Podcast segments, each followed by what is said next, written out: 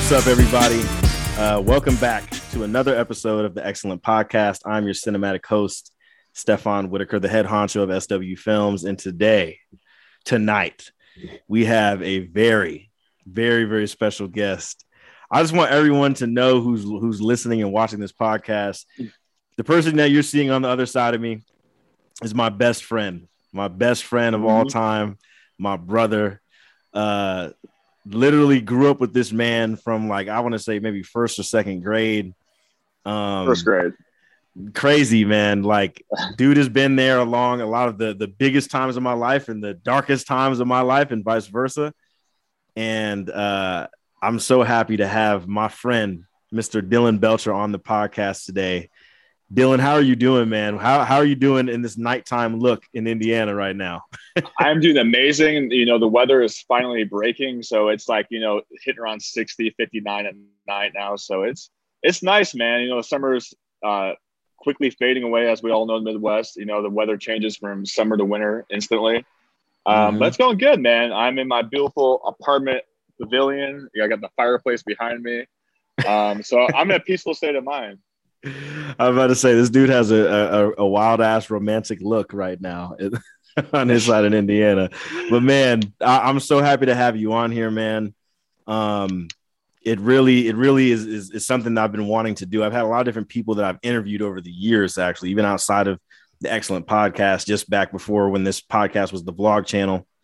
I had so many different people on here that i interviewed and i knew that eventually i was going to get close to where i could start to interview my like real close friends and talk to them about their businesses and, and everything that they're doing um, so for the people who may not know Dylan or may not know yourself, man, go ahead just and explain uh, who you are and what you do, and you know, just speak to your excellence.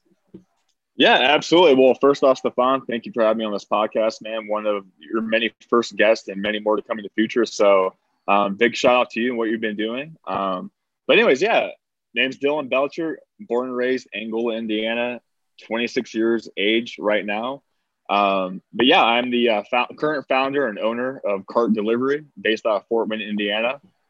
Um, also very passionate in fitness and uh, and also outside meditation that's a big thing in my Mhm. life now. So, uh, but yeah, that's uh, alongside growing up with Stefon in Angola, small town, lake community, you know, going through, you know, your typical upbringing, you know, childhood friends right around the block, always going over, hanging out, you know, our perspectives rubbing off on each other's as young kids. And, you know, like I've always told you, Stefon, like we're always kind of kept that same type of journey, different paths, but we've all had our checkpoints along the ways. But it seems like we always kind of end, you know, end up meeting at some type of checkpoint in life. Oh yeah, it all, it all, it all, it all seems to kind of flow nice and easy with you and I um, as we age and as we progress. So, but yeah, that's a bit, little bit about my background. Absolutely. For sure, man. For everyone listening, man, I, I want to give Dylan his flowers right now because we're gonna have a we're gonna have a really nice conversation today. But I want to give Dylan his flowers because for a lot of people who who know me and a lot of people who look to me for inspiration or motivation or just you know they see a lot of the uh a lot of the uh the cool shit that I you know post the the the wins and the celebrations and the success whatever I really have to say man that Dylan was one of the first people to like really influence me in those types of realms of like a be a better version of yourself in times like me and Dylan played football together and I remember Dylan it was you that I think that actually like convinced me to play football in 8th grade I remember that Yeah, you're like a big ass kid, man. I was like, Stefon has to play football. Like all your, all of us buddies are playing. Like you're the only one not playing with us. Right. Yeah. I never, never, sense. exactly. I never grew up like, like in like middle school or elementary school like that, like really interested in football or wanting to play football. And then after middle school or once middle school was getting ready to end for us, eighth grade, I was like, ah, you know, I, I'm gonna have to do this. And Dylan influenced me to do that. Even further on, when it came to just like playing football and then figuring out what we wanted to do after college, you know, of course, everyone knew that I wanted to do film, but I think even after college, it was like Dylan was so big into the to the the business world and, and figuring out more about these corporations, figuring out more about how entrepreneurs run. And, and and truthfully, like as soon as I graduated from college in 2016, I learned so much from you, Dylan, just about all these different kinds of things I never would have known about certain entrepreneurial aspects like you know, I learned about Gary Vee from you, and you know, everybody loves Gary Vee. You know, I learned mm-hmm. about him from you. I learned about all these different kind of uh, situations with certain tech companies and, and their business dealings and certain terms like SEO and all this other kind of like complicated shit from you. And I just want to say thank you, man, for those influences that you brought because those have definitely like have rubbed off and stuck as far as just like the business aspect and just like keeping keeping a level head and trying to get better every step of the way. I got I gotta credit that to you, man. So I, I, I appreciate it, man. I thank absolutely, man. Absolutely. I, I, you know, it's crazy that you mentioned that because, like, uh, you know, as I, like we've always talked about on the side and in public and with other uh, groups of friends. You know, we've grown up together, gone through these stages of life, and you know, me being in college for a short stint, leaving, you know, dropping out of college, and kind of going through like you know that short young life crisis, trying to figure out you know what's the next step, what to do, what to try out, and, and you know, business always, you know, kind of had a, a, passion in my back end. I've always been interested in businesses, how things ran, mm-hmm. uh, and how how businesses are ran on the back end was the kind of the biggest interest I had. For so sure, kind of, yeah, it kind of, that that kind of influenced the whole movement. Me wanting to just try stuff. Definitely, you know? man, and that's what we're gonna get into. I want I want to talk. I want to start off the interview just by kind of starting from the beginning a little bit, man. Like so as Dylan mentioned, you know, earlier, uh, me and Dylan literally lived like right. Dylan lived right around the corner. We lived right around the corner from each other, back uh, back circle, in Angola. it's crazy. Like, you know, it was it was kind of wild because you know, um, from then, man, I forget how how it might have came together. I think, like I said, I seen you at maybe like a fucking rest re, uh, recess or something, and then that next thing you know, I'm like, who's this big headed white kid? You know, and then we just got together like that, man, and then you came over to the crib.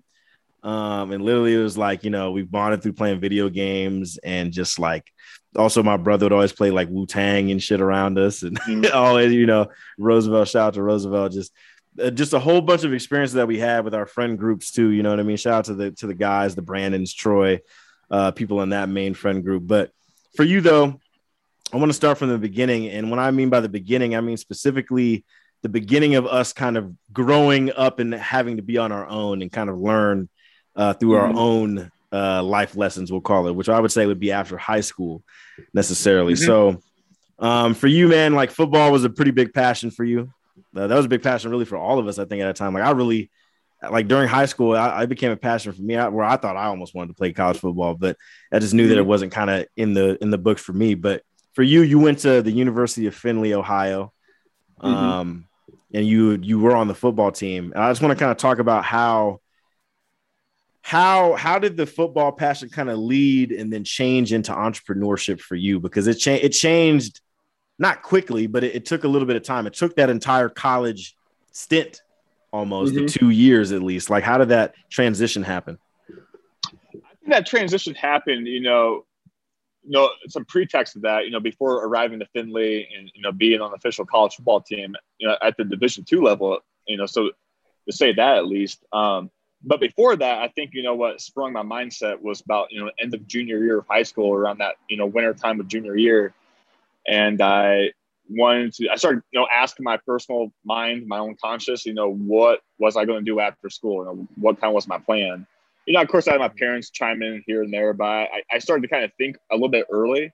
And I, I definitely always wanted to be different. I didn't want to be, you know, just a normal kid, you know, graduating high school and just going to college for four years and getting a job. I wanted to, uh, you know, have some type of involvement somewhere and be, you know, and kind of be held, you know, on a pedestal, so to speak. Back then, my mindset was. So mm-hmm. I thought, you know, you know, my physical stature and and you know things I was able to work towards. I you know I thought football was an avenue I could express that and had always will have a passion for football, especially back then being an 18, 17 year old kid and just want to excel in something and train towards something and, and do mm-hmm. hard stuff to eventually get some type of end result. Um, so yeah, that was like, that was my mindset pre college, you know, once arriving there, I'm like, I think that's the first time it kind of hit my head. Like, okay, I, I've arrived here, but never really had a plan after arriving, you know, so to speak. Mm-hmm. I kind of just viewed as getting to college as like my end goal yeah, right. I feel like most uh, kids go through that. I feel like most kids just yeah. get there and they're like, "Oh, fuck," you know, I have all this free time, and I I can do whatever I want, and there's not really no one watching over my shoulder. So, you know, there's not really a plan in motion once you step foot on, you know, on a whole other state, whole other city with whole other kids, you know, girls, yeah. coaches. You just, it's all new. It's all foreign to you. So, but yeah, yeah, I would say, I would say, about say that, that, that mental shift in my mind of wanting to do or be interested in entrepreneurship and business was just the sole fact of just simply, you know, trying to strive in football, you know, with all the training and off season work and the lifting weights. That's I know I found like a love and passion just trying to get better, you know, yeah, for sure, man. Because you know, it's interesting, man. Like when uh like when we all went off to college, man, it was literally I remember, you know, everyone I was going to Full Sail. So I was going to Florida. I was going the furthest, I think, out of our friends, obviously, from like from going to college, you know, left a few different states over, you know, mm-hmm. to go out to college. And then you went to Findlay. And then I think Troy went to like Miss not Mississippi, Minnesota or some shit. Um, and then the Brandons didn't go to college. But for you though, I remember I remember when I was in college, there was a point, man, where I was like going through school and you know, when like during that senior year of high school, I was really, really, really fucking invested and ready to go off to film school. Like I was ready. I was trying mm-hmm. there. That was like the number one thing I was ready for. I was excited for. I look back at all these posts that I posted back in like 20 fucking 11, 2012, you know, or something like not 2012, but yeah, 2013. Those like right when we were getting ready to go off to college, it was around like 2014. I was so ready for that. And then when I was in it, you know, I was obviously doing my thing and I obviously wanted all the friends to do well. I remember making posts about you and Troy going off to college and all this kind of shit, mm-hmm. like, you know, giving support. But then I remember going on Snapchat. I used to say, I said it in a song one time.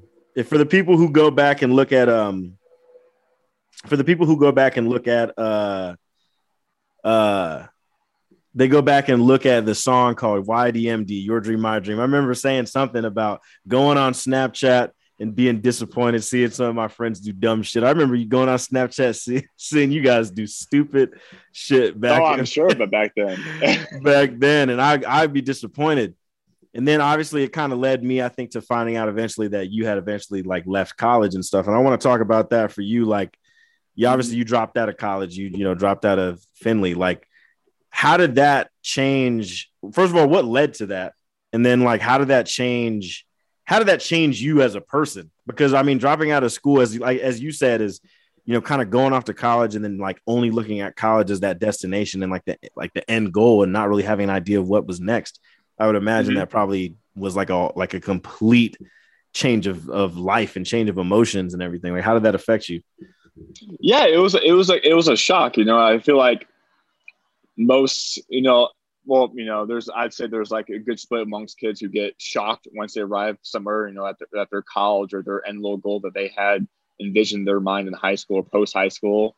Um, you know, some kids are, you know, have that sheltered mindset. You know, they'll go through the whole process, and you know, whatever end result they get to, that's that. But for mm-hmm. me, in, in particular, I think the biggest thing that kind of changed and kind of shocked me was just again not having that no plan in place. I, I think I was yeah. kind of walk around empty minded and, and, you know next day type of mindset. And I, I, would say I'd say a weak mindset. I'd say that's the first time of being, you know, kind of question my own abilities and what the heck what I was doing. Um, yeah, that that'd be the biggest thing was just having a weak mindset and not having a forward motion plan of you know what was my steps you know year one year two year three year four in college. Yeah. No definitely man. I mean because like dropping out of college you know it's funny man and and and I remember we had a conversation about it because i felt like it kind of changed like changed our our perspectives tight like a little bit like as far as like how we looked at college at the time you know because myself you know uh i was i've been pretty sure in my immediate family i was i've been the first one to go to college. I think roosevelt had went to college for a while but then stopped. mm-hmm uh, I think mom did too. I'm pretty sure dad probably didn't. but like the, I, I, just know that I was the one to like go through and graduate, and I'm pretty sure my mom did the same thing. I don't know for my for mom, dad, Roosevelt, everybody watching. I'm sorry if I for completely like don't know uh, the, the, that story inside of it. But regardless, I graduated from college, and how we looked at college like was like we looked at college a lot. How I don't know, we, we felt like college was super important. Uh, yeah, like we, we, we thought it was we thought it was like a, a big you know thing where we were going to look back and see you know ex teachers and, and friends and, and and our parents or family, you know, just all celebrating that, hey, we got to college or we graduated college. And that was like, that was the biggest thing to grab onto back then, it seemed like.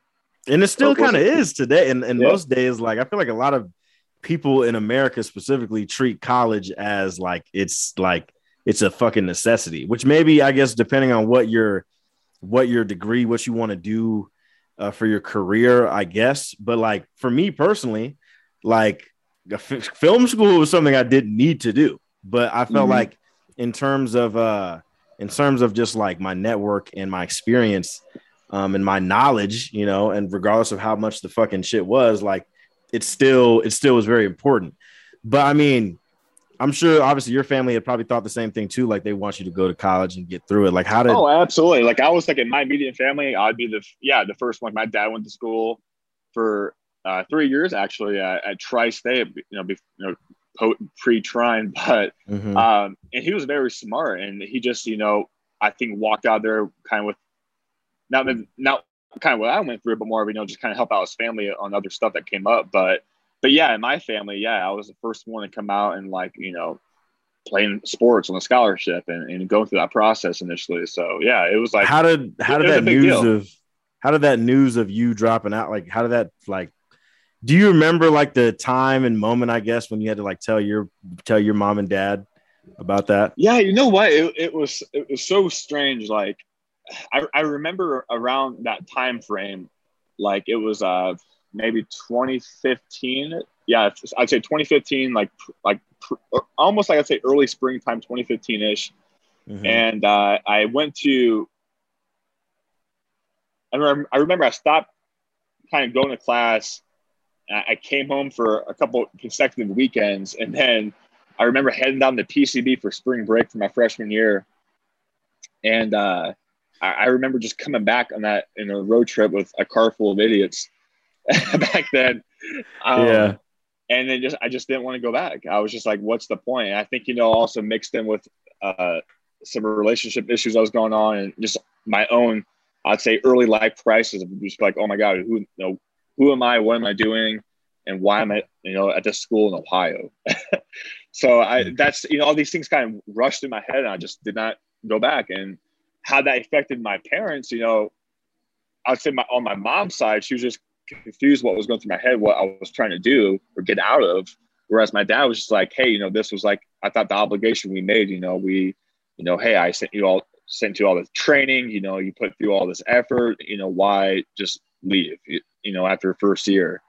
But yeah, and yeah, and it, it fractured, you know, like kind of like, okay, but I think at that point, my parents were like, okay, you know, he's, you know, he's off on his own. He's going to have to figure things out. And as, you know, as a 19 year old, he's going to have to figure things out and go through probably some rough patches to maybe hopefully, you know, go down those one of those two roads that we talked about, Stefon. It's like, you know, mm-hmm. a lot of kids, they, they go through school, they had that shelter protective, um, you know, shield around them, so to speak you know they get through school they get their job and then they settle down life's good or you know good for them so to speak uh, mm-hmm. for me or for people who drop out it's like you get home and it's like there's really only two roads you can take you just you can stay around your hometown around the same people you grew up with and just slowly slowly digress and get settled into a i would say at the bottom tier of the food chain so to speak and you really never know you're there until you know your death or unless unless you have someone that really loves you really is a great friend that tells you hey you, you should be doing more with your life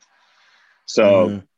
Yeah i would say coming back home I, I i regressed back into that that just that soft mindset of just oh i'm just going to kind of go with the flow and, and and just kind of figure things out as they come by and, and just right. pick up jobs whereas need be for money so but yeah it, it was a big big learning process i'm sure the people out there watching this and dropped out after you know one full year or maybe just one semester maybe some of those kids or some of those people are going through it but um, yeah it's a process.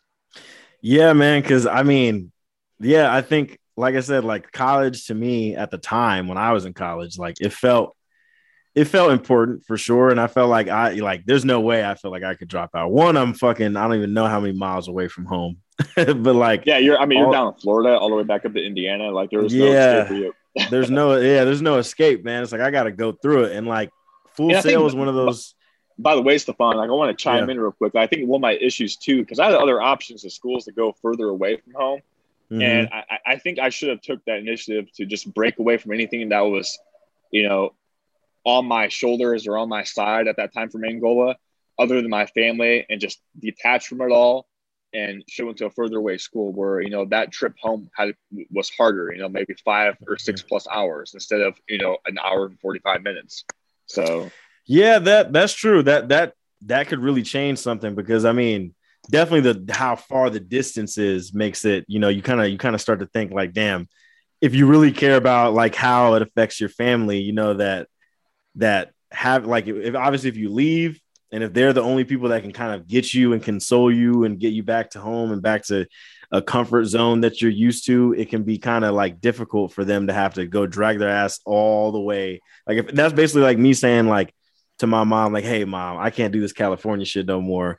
you know, I'm gonna have to just take, I'm gonna have to drive two, three days home to get back to Indiana. Mm-hmm. It's like, nah, I can't do that, you know, but not necessarily for, for, for them, but for myself, you know, and, and that's why, you know, that's why I couldn't be in that position. But for you though, with the, with, with that happening, you know, uh, I, I just remember it kind of switched. I remember the, the idea and importance of college kind of switched maybe in your mind a little bit as far as like, college is not needed or college is you know there's there's there's a certain kind of look at college that is uh sort of negative. I remember that kind of happened after that shift. And i remember back in the day i used to think damn maybe you feel like that because of because you had left. But then i kind of think about it and i kind of understand the difference because i mean i definitely have a I, I definitely have a a certain look at college like i definitely don't think college is always needed to be mm-hmm. successful to be successful I don't think it's not it's not needed to be successful. Yes, like you got to have a degree to do certain jobs, but like at the very end of the day, we know a lot of people in our lives. Like shout out to Brandon Spalding, he doesn't have a degree and he's doing amazing things. Um, mm-hmm. Same with Brandon Akers doing amazing things. Same with Troy. You know, Troy kind of had a similar situation where he didn't finish college, but is still doing amazing things. Like we don't need you don't need to to be in that in that type of infrastructure to be successful. But at the at the very mm-hmm. same time, the one thing about college that fucks people up, and I see this happen all the time, is that people people you know we we grew up in school for almost what 13 14 15 years of our lives usually mm-hmm. sometimes like, i think it's like a 13 year type of situation when it comes to like being through preschool to all the way to you know senior year or whatever and people get so comfortable in that type of structure because that's all that we have. But then yeah. college comes around, you add in another four years or even less or even more than four. And then basically, when you leave that infrastructure, if you haven't dealt with enough comfortability in yourself and comfortability in your positions in life and your career and other sorts of things, just life shit, it makes it very tough for people to to be out of that infrastructure where people crumble when they get dealt with the real fucking world. You know what I mean? Yeah. Because mm-hmm. the real world, the real world is is is an educational moment in itself, but it is mm-hmm. nothing like it is nothing like a public. Well, it's more like a public school than a private school, but it's nothing like school.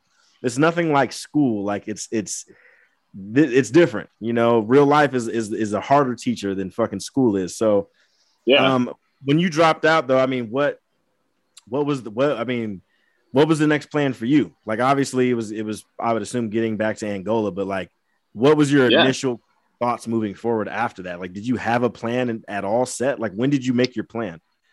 No, no plan in set. I, I, would say once I, I, arrived back home and you know that mid March uh, of 2015, I was just like you know whoa you know like what am I doing? So I'm like no obviously I need a job. so yeah. I, I, picked up a job at, a a local factory in Angola or warehouse and you know just started you know at least working to get money because you know at that time you know I can't bug mom and dad for money because hey you just dropped out of college you know you're kind of you know you're responsible for yourself financially I'm you know still had a place to live you know my parents house didn't have to pay rent thankfully or anything like that but still had to you know get money so at that point that was my first time kind of you know full-time job because you know going through high school I never really had a job you know, I worked part-time like junior year at Applebee's for some weekend money and to hang out with you and stuff and getting with the guys. yeah. But uh, but yeah, I, would say there there was no plan in place since I came home. It was just kind of like getting a job and, and figuring stuff out and just going through like the rough young life patches and in tr- just trying not to end up down that too far down that dark road of like of negatives and and setbacks and and and hanging out too long and too much of the wrong people. Because I, I definitely ventured down that. I definitely I, I would say I, I kind of I have in my young life right now, being just turned 26, I would say I've I've ventured enough down that deep road of like darkness, so to speak. You know, everyone has their own perspective, their own dark path uh, in life, but I'd say I, I took enough steps into to realize, you know, hey, this this plate's super hot. I need to get the fuck out of here and, and switch and adjust my gears and try to figure out or just be aware enough to another perspective in life. You know, either you know entrepreneurship or or fitness, just something to open my mind to something else other than the current path I was on. So yeah, yeah there, there was no path when I came back home. It was just trying to figure stuff out. And, you know, thankfully now five, six years later, it's, uh, I'm definitely down a much better and successful path than then I started off of. Yeah, no, definitely. And I think it's cool. I want to, I want to talk more about like the, the, the down, down the dark path or with the wrong mm-hmm. people, at least. Right. Mm-hmm. Now, for a lot of people who are probably going to be listening and watching this podcast, there's going to be a lot of people that we probably know personally from Angola, Indiana. Um, and you know, for me, I've always been, for me, I've, I've definitely have always, th- there's been a lot of things that I've seen from people in general, and then you know it too because we we've talked about it a lot. I always mention it. There's a lot of shit I've seen from people back in those times. Now, now is different. Currently, now there could be different. There's definitely differences with people, but back then I've always kind of been the type of person where I had a certain kind of mindset to where I'm trying to get get the work done. I'm trying to do something with my life and make something of my time, and and I'm not trying to fuck around and have and, and waste my time with parties and and and you know fucking these girls and all this kind of shit. It just wasn't. It wasn't. It. Yeah. I mean, look, it wasn't part of my. It wasn't part of my life. I wasn't. I now I delved into that a little bit when I was obviously out of college. Like, of course, I, I was still young but at the same time, I knew what was important. I wasn't out here doing all that type of shit every single weekend because it just didn't do anything for me. And there's a mm-hmm. lot of people that we know growing up in high school, within high school, that they we could their lives really got ruined because of a lot of shit they did at that young age during that time when they were yep. high schoolers and getting you know after high school. We know a lot of people who who are like that, and um, to me, you know, I, I, would say I used to have so much like resentment and just disdain, disdain for for people of like who are in those type of who delve down that type of road. It just wasn't anything interested to me because, you know, when you hang around those types of people, you know, uh, you you you're like a sponge. You soak in all that type of shit that they're doing yep. and that that they yep. are, and it, and it affects you, and it turns you into a you know. There's that there's that whole meme. I'll probably put it up on the screen here, but there's a meme of like the rotten apple hanging around a bunch of fresh apples, and all the other apples get rotten too, or some shit. I remember seeing some meme that's like that that I've seen, mm-hmm. and I'm like, yeah, there's there's so much truth to that in real life, in reality, and I'm just like, nah, I could, you know, I always chose to stay away from those types of people, and you know, I think the type of people that are that I, you know, that come to mind right now, I think about, you know, what how how have maybe their lives changed from my perspective in 2021 i think a lot of people have somewhat changed for the better and then you know there's people that we know that man they ain't fucking changed people people are never some people are never like are never going to get out of that moment like you said there's people who no. don't realize it until it's time to die you yeah, know what I mean? It's too, it's too it's too late for most people once they realize it. You know, I mean, or they don't want to face the you know, face the man in the mirror, so to speak. Exactly. You know what I mean? And it's like sometimes they don't realize that the person who's in their way of their success is is that man in the mirror who they you know who they have to face. So mm-hmm. for yourself, man, I mean, just getting yourself kind of around to doing your first venture, which uh which is quick eats back yep. in the day. Um, and I forget when you start. When did you start Quick Eats? When did that? Was that like 2017? 20, 2016.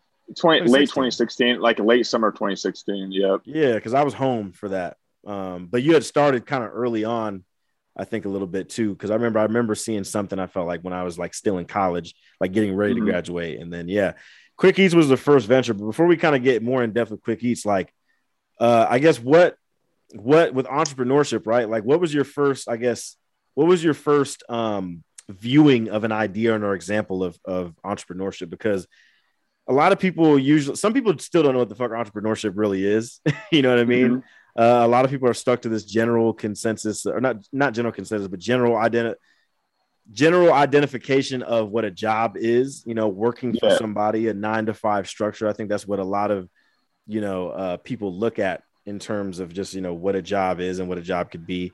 But when it comes to working for themselves and being a boss that usually isn't always thought of um, you know it's, it's i think it's being thought of more but how did you get into wanting to take that step into being an entrepreneur well uh, first off you know i, I always had interest in you know just in basic business and entrepreneurship also like with technology and like you know what was like you know the next wave of businesses to come through but i would say like you know coming back from college and dropping out I, started watching like YouTube videos and, and, and, you know and people's vlogs and YouTube, and I started coming across like business vlogs and things like that. And I just started watching random videos and started to come across common names and just started kind of get my mind to open up to fresh, you know, a new train of thought towards you know life, how to you know potentially start a business or just attempt to try something. So uh, at that point, I, I was uh, I forget what time and frame it was, but I was actually with uh, Brandon Spalding and Daniel Soto back when they lived in uh, St. Joe in Fort Wayne.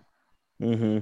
And I, I, think we're just bumming around, probably smoking weed, just hanging out and chilling back then. yeah. You know, we're just young and stupid. And we're all like talking about how about like food delivery in Fort and, and you know in Angola, you know, like kind of like you know it's done through like a mobile app or website and customers can get food delivered. And we thought, oh, you know, hey, the lake gets really busy in Lake James and Crooked Lake. You could take advantage of all the people that have money that kind of stay in that area for you know three to four months. So that's kind of it. Kind of blossomed out of that little conversation, and I started poking my head around a little bit more, and then my eyes started to get bigger and bigger each little day because I'm like, oh, that's you know, this is something I could like just create out of nothing, and just like I, I could use leverage Facebook and social media, and just talk about it, and just message a bunch of people and, and see what happens. And then I started yeah. to figure out how to build a basic website, how to like you know, design post on Canva, just like, you know, the, these little early, early, early stages of like mechanic, you know, mechanics in business of just like, just you know, attempting something and, and actually going out and, and like in, in exchanging, you know, a good or service from just somebody and getting money or cash involved and taking mm-hmm. that back in. So that was like, inter- like the most interesting process, how I could just start something from nothing, sell it or market it, and then get cash and money and finances in return for it. So that right. kind of sparked my whole mindset for that.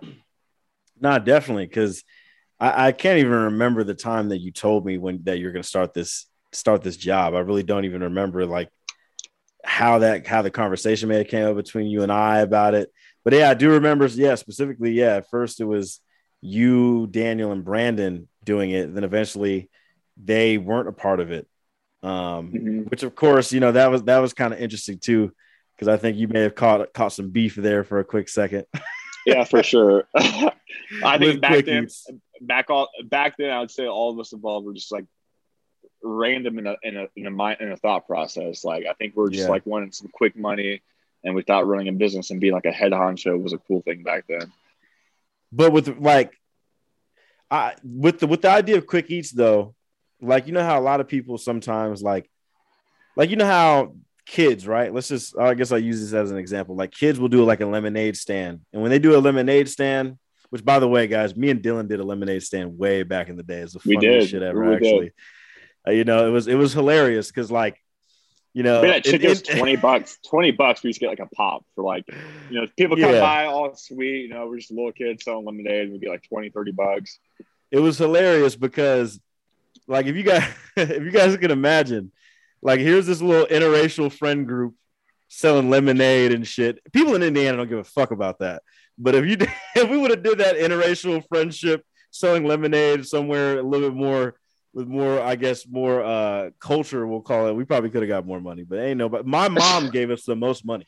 My yeah, mom gave us the most money. I forget. I think she had fifty dollars that she said y'all split this or some shit she did. Yep. Anyway, uh, shout out moms. But no, um, the idea of a lemonade stand, you know, kids will just set up a lemonade stand. Like they, they have an idea they want to sell lemonade for an entire week or however long.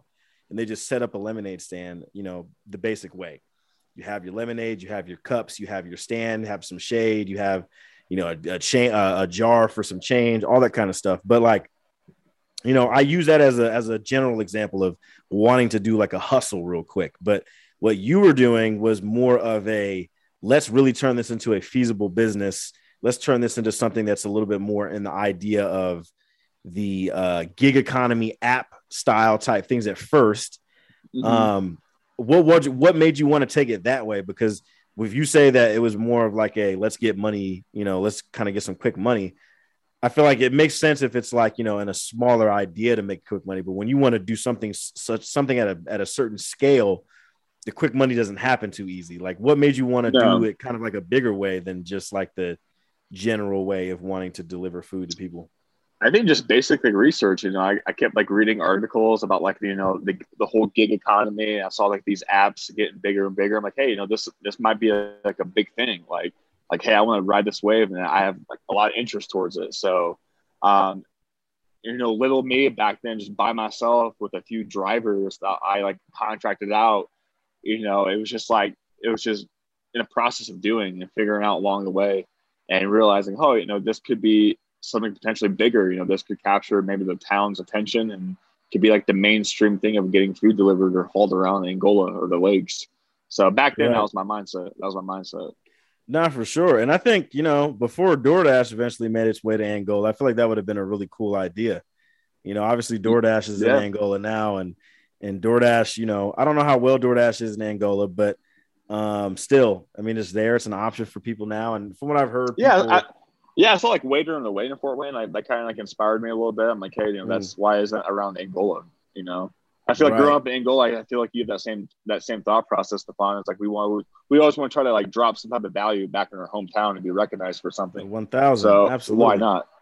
Absolutely. I mean, yeah, for sure. Always trying to drop value. Always trying to uh trying to give something back. And yeah, we just we want to be known, right? Because that's the thing about Angola, man. And we'll probably delve into that a little bit a little bit later. But more just of how Angola you know, Angola is one of those places to where there's not really there's not really a staple, like a staple, mm-hmm. a, a a person of interest or a thing of interest in Angola. I mean, the thing of interest, the activity of interest, the would be the lakes probably, and maybe Trine. Yep.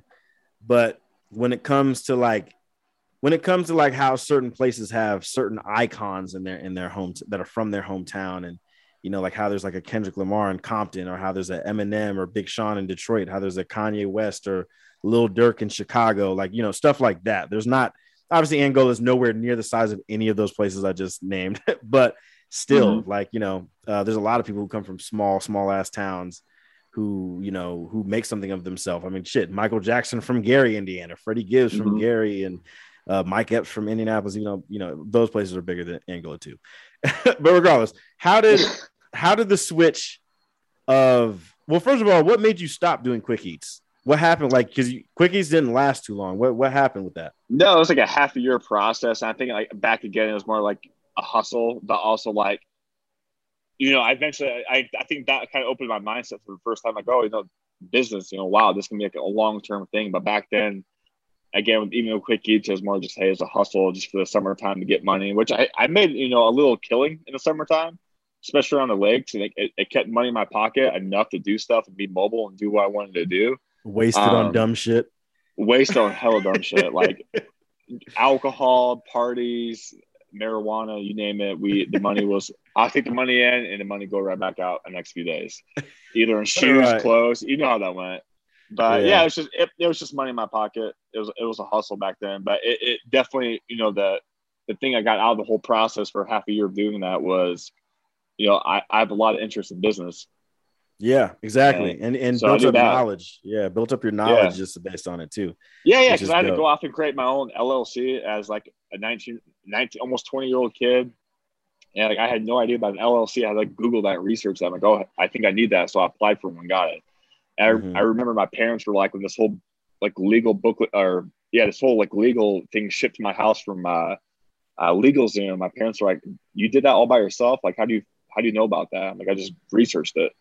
Yeah. so I was, I was just kind yeah. of constructing pieces, uh, sometimes destructively, but I was, I was kind of gluing together like, you know, the early mechanics of business and trying to figure out what the hell to do, which it helped, right. you know, it's, it's the process of doing. For sure. No, definitely. Um, and then obviously the biggest, the biggest switch, man, is, is, where it's all right, all where it's all at right now. But it definitely still had went through such a long uphill battle. Um, mm-hmm. You eventually switched into CARTT. You know, CARTT is you know your main business, man. And I remember 2017 is when I think that was basically had launched. I remember uh, back when I was living in Yeah, yeah, it was still it was grocery delivery. So the whole entire like theme of of the business was completely different. Yeah, I wanted to go before it went to a bigger market and things like that. Yeah. Yeah, like that was yeah, it was crazy. And uh back when I was living in Indiana, uh, you know, I had my office and everything. And I remember, bro, you'd be over there every night. We'd be in there late night working. I'm editing, you know, yep. music videos or, or, commercials or whatever I was doing. And then you were in there, you know, kind of talking about some business plans. I've missed that office a lot because that office is where so many things I memories. A lot my office, you know, my office was literally the place where everybody's business got made. SW Films was made there, CARTT was made there, fucking New Root was made there. like everything, everything was made in my office. So y'all owe me some money, um, low key. um, nah, some royalties just for the the use of my fucking energy and space. Um, I'm just playing. Um, but nah, CARTT man, how? What? First of all, like after Quick Eats was done, I mean, what made you want to go into grocery delivery, and what made you want to move that market into Fort Wayne? I mean, I, I feel like it's kind of simple and easy uh, why you wanted to move to Fort Wayne. But I mean, guess what? What happened? What made it want to be grocery delivery? I would say just doing more research, like in the space. Like I, I realized, like, hey, food delivery sucks. There's very uh, tight margins, and at that time, I saw like DoorDash and Uber Eats getting bigger. I'm like, you know, these companies have like, you know, they're backed by, you know, hundreds of millions of dollars by venture capitalists. So I'm like, you know, this probably isn't the coolest space to be in. But I'm like, how about grocery delivery? And I started to think about that And the process went to them. Like, you know, that's a kind of more uh, kind of similar approach to food delivery, but you're getting grocery orders. But I thought, you know, I could just instead of you know individually picking out groceries, we just send shoppers through, you know to like Kroger, Walmart, Meijers, and just have pickup orders that were placed on their websites and just have them picked up and delivered to the customer's house. Mm-hmm. So I thought, hey, that'd be a big market, I'm sure, in Fort Wayne of how big and quick it's getting and all the uh, grocery stores are located in Allen County. So, yeah. at that time, also, I just wanted to get the hell out of my parents' house and do my own thing.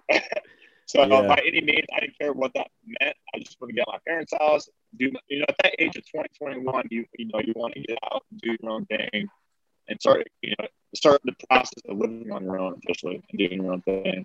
So all that kind of combined got me to Fort Wayne, and then just also wanted to be in a bigger market and, and you know grow potentially uh, what I thought was a bigger business. You know what Quick Eats was in Angola. For sure, yeah. Because car, I mean, yeah, I just remember all the times that we, you know, would be in the office and just talking about what the whole idea was going to be like, talking about what the logo is going to look like. And yeah, DoorDash, you know, you, yeah, Dylan also introduced me to DoorDash too. Like I DoorDash a small amount sometimes whenever I'm not working. Basically, whenever I have days off, um, I'll DoorDash sometimes for like a couple hours or whatnot. And uh, you introduced me to that and Shipt and everything like the Instacart. Like I learned about all those different times of types of gig economy apps from you. I don't really remember a gig economy app that I had used probably prior to me graduating. Honestly, like I, I can't remember when Airbnb was created. Um, but I think maybe you probably brought that to my attention too. I mean, the very 1st Airbnb mm-hmm. I stayed at was with you in Colorado. Yeah. Um, yeah, no, it's crazy. But with with uh with CARTT kind of you know going into grocery delivery and obviously it was the idea of like we looked at instacart and Shipt as those being like the you know i guess the kind of head to head top companies at the time that were doing grocery delivery um, mm-hmm. obviously that kind of shifted the change from grocery delivery to now like move like you know uh on demand moving basically um, yeah whatnot but before we really get into the the the business aspect of it like obviously you had teamed up with another good friend of mine, Justin Davis. Shout out to Mr. Justin Davis, who's who eventually will be on the Shout podcast. Out to Justin. Sometime soon. You guys were in a partnership for a while in building the uh, building the company. How did you how did that even how did that even come together? Because I, I really don't even remember how you guys got together to even make CARTT. Yeah, it was uh I think back in like in 2017ish around that time when I was kind of wrapping up the CARTT, but was making you know announcements or you know kind of whereabouts of people on Facebook about CARTT and what kind of I wanted to do with it. Yeah. I, at that time, I think Justin, you know, he, he, can correct me if I'm wrong, but I think he was selling like Cutco knives and stuff, and he was like trying to really push that. I think he was he was involved with some guys at Indy, and they were doing pretty good. He wanted me to get involved by hey, I was, I was trying to do like the you know an on-demand app at the time. So, but mm-hmm. I, I understood Justin Justin had a passion, and he was he was vocal, and it seemed like at the time he understood marketing, which I, um, I was like, hey, you know, Justin, be kind of a, a, a, cool person, which I knew he was living in Fort Wayne at the time, going to St. Francis. I'm like, hey, you know, Justin be a good person to reach out to. Someone that we kind of grew up together in the past, you know, playing travel baseball, sports. Um, you know, we weren't too close in high school as we got became teenagers, but prior high school, you know, we all we played baseball, we played basketball, we played football together, we played all the sports. So I, I kind of had an understanding of knew who Justin was, knew he was a good guy. Um, and I was like, hey, you know, that'd be you know, be a good opportunity to reach out to him with him being in Fort Wayne, me moving wanting to move to Fort Wayne and get some type of business partnership there and make it more, you know, make it that more impactful. That I thought. Right. Nah, and it was it was such a yeah, I remember all the times, man. There were so many different times that we all hung out and got together. And uh obviously I think I kind of got close within CARTT because of yourself. And then Justin, mm-hmm. Justin has always been like a, a, good friend of mine, but we had definitely gotten closer, I think, for sure after after college. Yeah. Um, and all that kind of stuff. And it was dope because I mean, within leading your guys' business into CARTT and, and kind of getting it built up, it, it all led us into uh, you know, to the atrium in Fort Wayne and to mm-hmm. you know everybody who's at Start Fort Wayne doing stuff, all the different people who are creative stuff. I had Steve Franks on the podcast a few episodes back. Shout out to Steve Franks. We had so many good conversations and we talked about just how the beginning of all of that was and just how kind of important of a position that played in like in everybody's life at the time, not just their business, but I think personal life. Because even for mm-hmm. myself, it, it, felt like a very the, the CARTT. There's a CARTT era in somewhere baked into into like 2017, stamped there that I was that I remember so mm-hmm. vividly. And, and, that was you know the CARTT era included a lot of that, like Steve Franks, Aaron, and yeah. fucking I forget the other fucking dude's name that he was partners with at the time. But like it, all these, it, it you know it just it had a certain era within it. But with the atrium and Start Fort Wayne and just learning about this entire list and laundry of people who are part of these, uh, part of the entrepreneurial community in Fort Wayne, like, how did you kind of get involved with that? And like, I mean, how did how how did that kind of I guess change the dynamics of creating CARTT? Because I'm sure it did for sure. Absolutely. Um, at that point, um, it was funny that you mentioned that because um, this was still towards in the process of me living at home. I remember one Saturday morning, my dad you know, he started to open up to my, you know, my curiosity, my interest with business and entrepreneurship at my young age. And he, you know, my dad reads a paper like any classic old white dad that picks up that newspaper, right. that coffee first thing Saturday morning, cracks it open. He saw an article that was like, I think maybe the first or second page of the business section. And it, it, was talking about this uh, nonprofit Start Fort Wayne opening up the atrium in downtown Fort Wayne. And it's going to be a co-working space for young entrepreneurs. And I, I think my dad read enough to understand that him that might be something Dylan might be interested in. Which you know, huge mm-hmm. shout out to my dad. You know, he I remember him giving me the article, and I just was like super interested. Looked right into it and saw they had like a grand opening event like a week later, and I was like, oh, I I, I have to go to this. And I remember going on Facebook and adding like the president of Start Fort Wayne and then also Steve Franks. I think the two people I add, I added that night once I discovered that what the atrium was and what its purpose was, was like Dave Sanders, who was like the president of Start Fort Wayne at that mm. time, and then Steve Franks. I was like, hey, you know, man, a little intro Facebook message. That hey, I'm a young, you know, aspiring entrepreneur, and I want to go to this this this grand opening event and just see what this yeah. is all about. And they're all cool, you know, real nice, and you know, welcoming, and let me come in the mm. whole atmosphere of entrepreneurship. And yeah, I remember hit up you know, Justin. I was like, hey, Justin, we have to go to the atrium downtown. It says co-working space for entrepreneurs. And that whole week, they had this uh, investor from uh, San Francisco named Paul Singh. I think that was his name. Mm-hmm. And he was like with a, a VC group called, uh, I think 500. I think the name of the group was called 500. And they invested in mm-hmm. companies like AOL and Yahoo. And so they, I mean, they invested in some big companies. And this Paul guy was like a, was one of the investors from that group, and he was in Fort Wayne, like visiting and trying to help Fort Wayne people understand entrepreneurship and what it takes to become you know, like a thriving city, like you know, like Silicon Valley, so to speak, mm-hmm. or um, like or like Nashville, Tennessee, or something like that. So, but yeah, right. just, I remember going to that grand opening event and just like, I'm like, holy crap, you know, there's other people around here. You know, it was pretty busy that night. I think there's like close to 50 to 100 people, and you know, everyone was trying to do their own little business like mm-hmm. full time. So I'm like, wow, that's pretty cool. You know, these people are actually wanting to do, you know, their own separate thing outside of their day job to make, you know, a living off of and build a business off of. So I thought that was interesting. Right. Yeah, no, it's, so, it, it used to surprise me. At, well, yeah, it, it, surprised me a little bit uh, how how many different businesses were being created and meeting the people behind these businesses, you know, like I mean, I don't know if that I don't know if that kind of like was a, a, shock to you a little bit, like just seeing how many jobs, uh, how many entrepreneurs, you know, uh, there are in Fort Wayne. Like I never I never really thought about it like that when I uh, mm-hmm. like ever before graduating from college. I think that's when I kind of started to be like, wow, there's a lot of people actually doing this, and and people are really trying to create stuff, and um, mm-hmm. it's cool because you know when I spoke to Steve, you know, we talked about a lot about the atrium. We talked a lot about CARTT too, and just the whole the whole creation of CARTT. Um, and that was just such a such a crazy time in life. Uh, you know, just just being in that experience. I remember going to that little uh, event or something that the, the atrium had one time, and I, I, don't know if it was Steve's birthday. I don't think it was Steve's birthday, but no. I just remember we went to some event, me, you, and Justin, seeing all these different people. Uh, I remember I felt hella weird because I'm like, I don't know anybody, nor nor do I really feel like talking to anybody.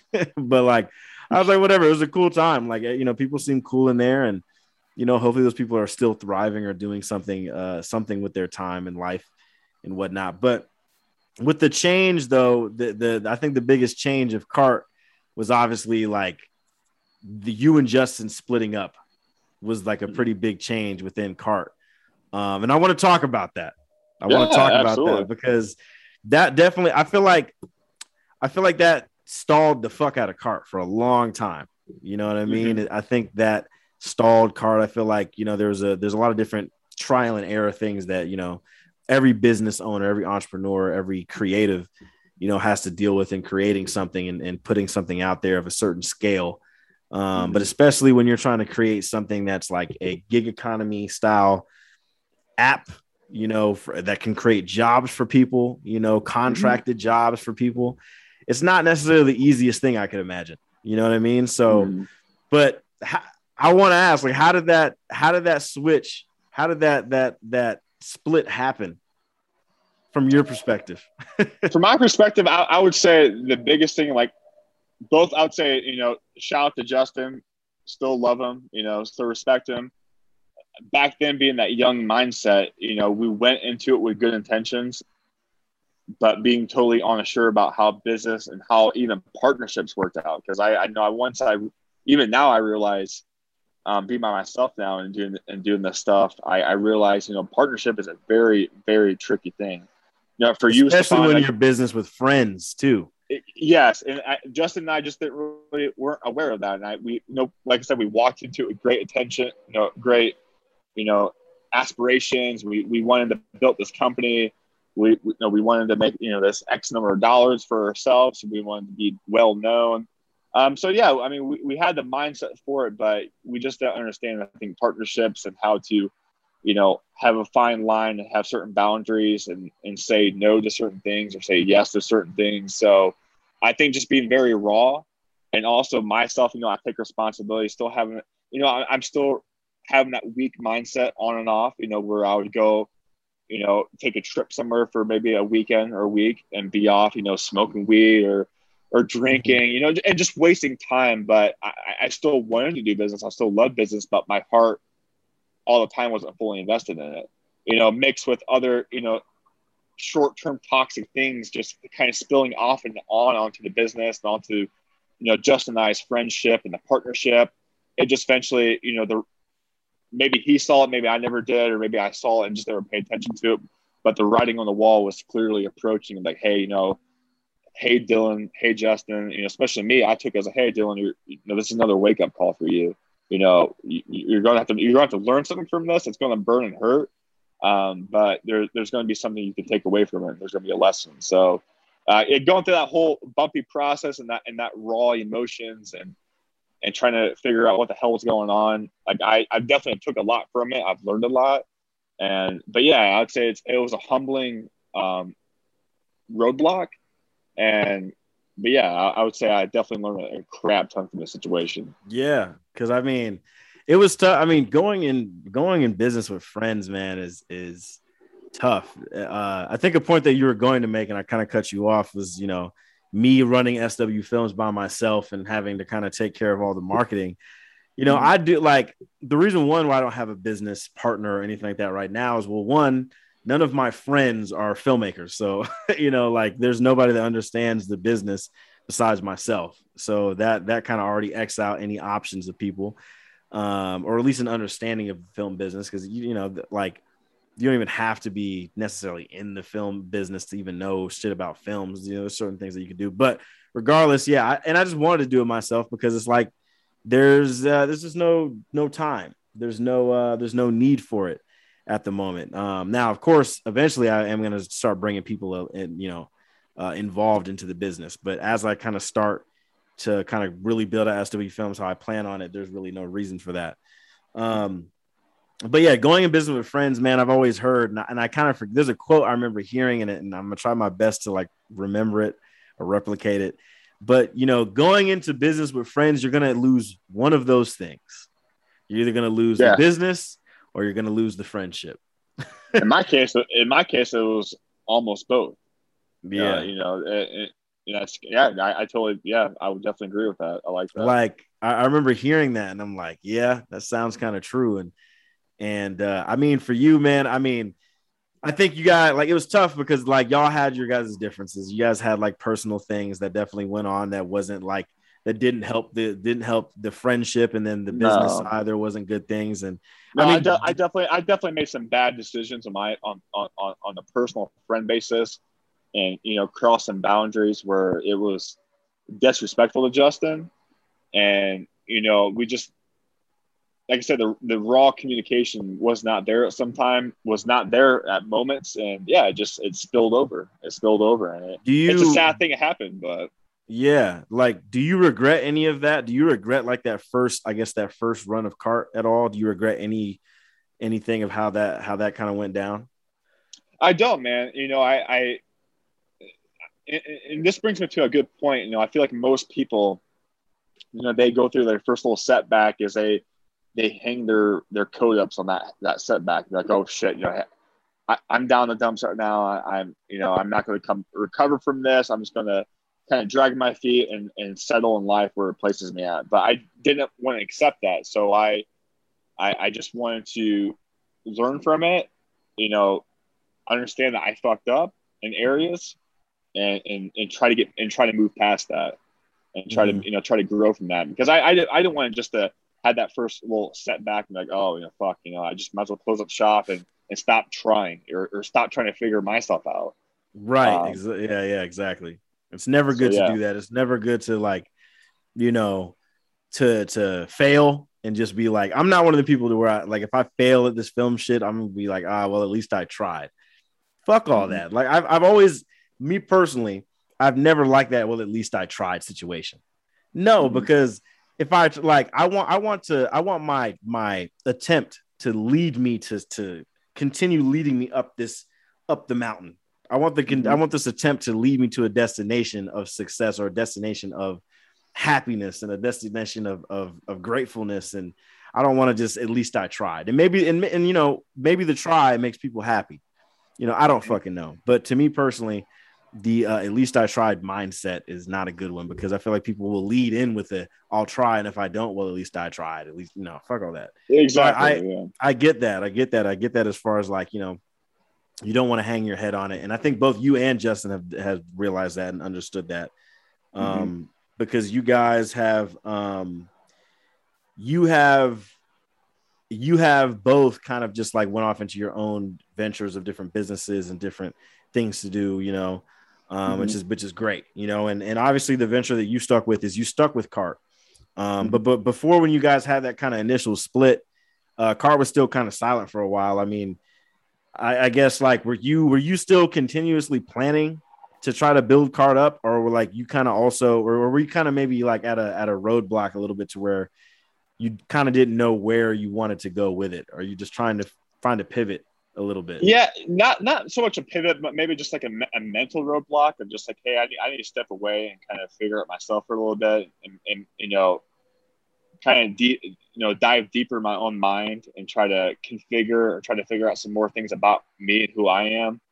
So, you know, I used to take, you know, you know me, I used to take a random trip to Colorado or like, or all over the place. Sometimes just solo trips, or maybe just one other person, just to try to get away and just try to get some type of perspective. And and you know listen to some more podcasts and watch more videos or read a, read a few more books but but yeah, once Justin and I split up, I kind of took that time to myself for about a year and a half to kind of, you know, just to kind of do my own thing and kind of go silent for a little bit.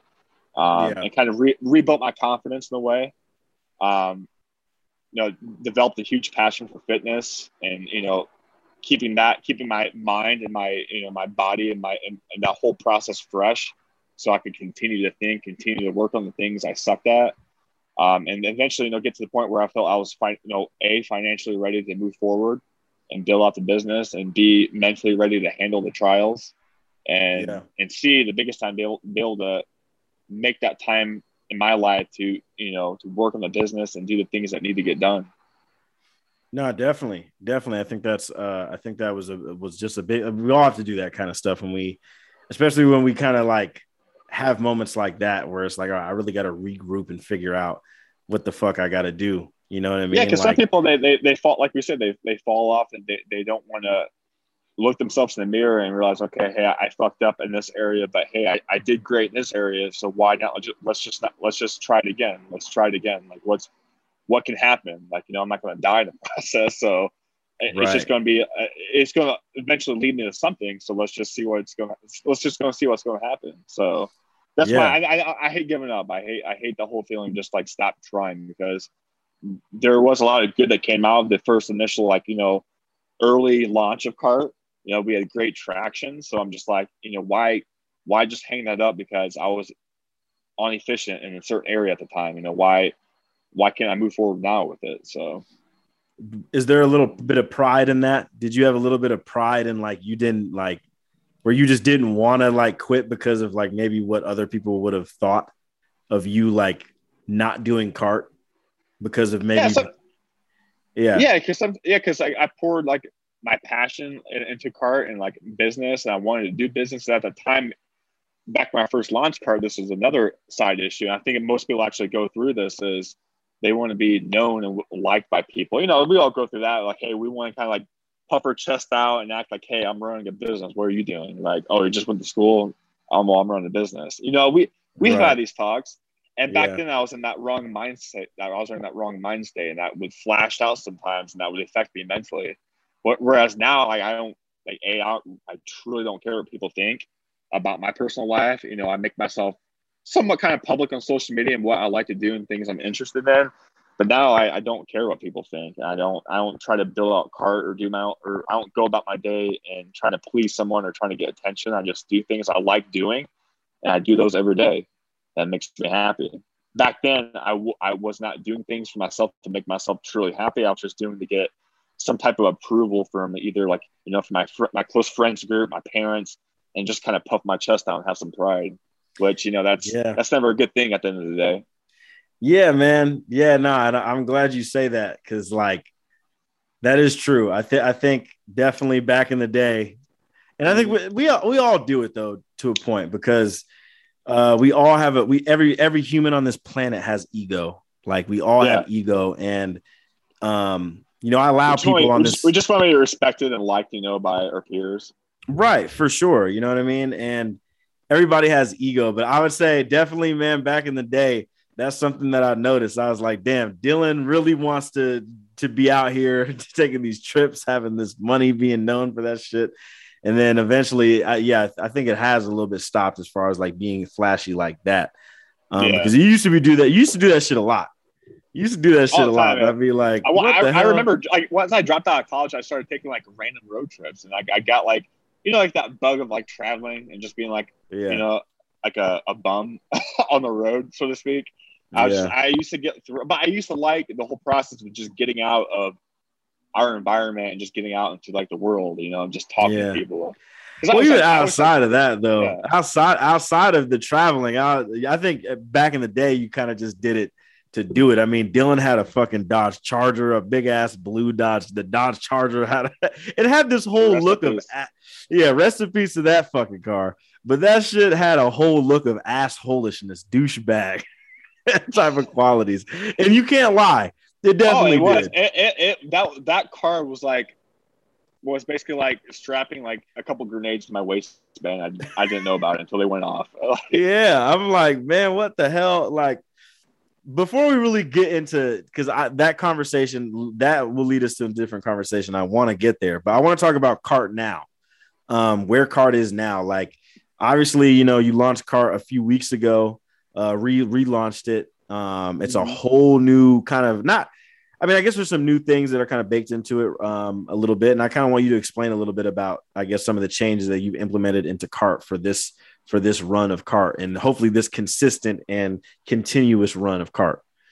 Yeah so i, I spent you know because i was actually going to relaunch CARTT back in, in 2019 but because um, i was actually you know with my my full-time job i was paying a, a, developer locally in fort wayne to develop the technology like develop a lot of back-end processes that justin and i were doing manually that i knew that you know if could have been you know if someone tech oriented could figure these things out it could save me a heck of a lot of time and be able to build the business out more efficient. So I was actually paying someone to have this done back in late 2019, and then I, you know, kind of burned through my cash at that time, and and then boom, here came coronavirus in like early February 2020 when I was because I was trying to launch, you know, CARTT back in like October, November 2019, but the cash shortage kind of stalled that, and then before I could really get things kind of you know moving again, you know, coronavirus happened in February of 2020 so I'm like, you know, crap, I can't really. I, you know, I, was thinking about launching CARTT in 2020, but I'm like, at that point, I kind of just like stopped working all, all together because I'm like, you know, I'm not sure what's going to come out of COVID. You know, mm-hmm. what's really going to happen. I, I, saw businesses getting affected by it, people shut down. I'm like, all right, no, thankfully I didn't relaunch CARTT because this would have been a, a shit show to navigate all the laws and the, and the ever changing mandates are going around state to state. Um, so I, I just I, kind of put part in the back burners in 2020, but I still had everything kind of prepped out in the back end that I wanted to do and things I was planning. Uh, luckily, 2021 was a lot better than the you know tw- last year. So um, yeah, I was able to kind of continue forking out the cash for the development in the back end and kind of planning you know everything that needed to get done to, to do a proper launch or a soft launch and focus on a few you know niche areas like right now with CARTT being relaunched we're just focus, focusing on storage moves uh, partnered with fort wayne storage at all their locations um, and then working with like big realtors in fort wayne with you know because like if fort wayne right now is one of the top three housing markets in fort wayne so we get a lot of leads on people moving to fort wayne or, or moving homes mm-hmm. and need their stuff picked up you know let's say they rent a pod the pod gets dropped off at their old house we have movers that will go there load it up and then the pod will get dropped off in the new destination maybe a week later, and we'll, we'll send we'll send movers out there. They'll load it. So yeah, just focus on on on the on the on the realtor side and the storage units. That's kind of CARTT's niche right now, and it's going good. That's what's up, man, and like that's dope how it kind of has you know finally like relaunched and and like I told you before, man, when I sent the message to you, I'm I'm proud of you that you finally got it back up and going and and just you know just to go on this on this run again is nice. And i know it feels good. And i know it's something that you're happy about and excited about. Um, yeah I, I, I, would say this is a like for the first time ever like just saying young because i'm still young in business. I'm still like hey i'm, I'm 26 years old. I'm I, i'm still very young.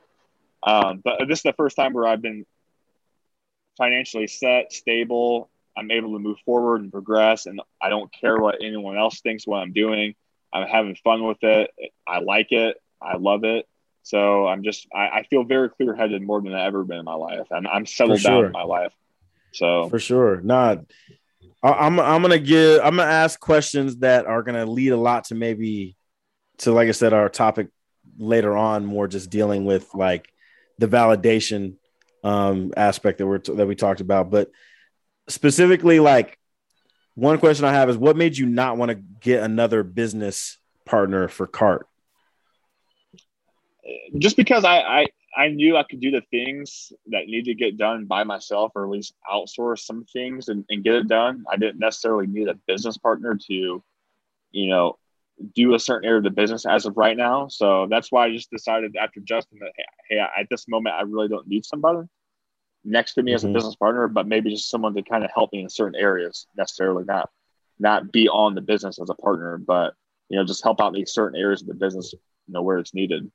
For sure. For sure, definitely.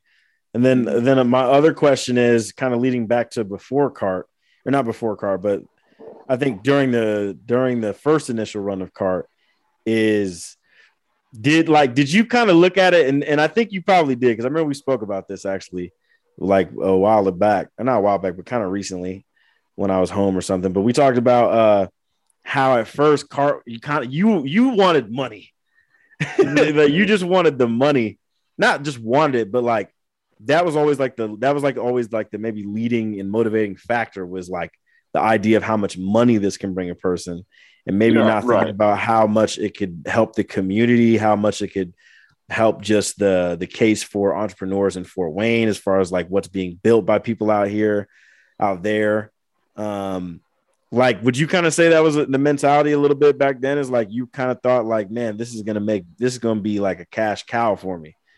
Yeah absolutely i mean most people do that. I mean they get started off in the business they think about the money and like you know respectfully you know everyone's going to do that because you know you got to make a living off of it of course. But you also start thinking. You also start thinking about like you know the things you can do with you know the extra money, the things you can buy for yourself.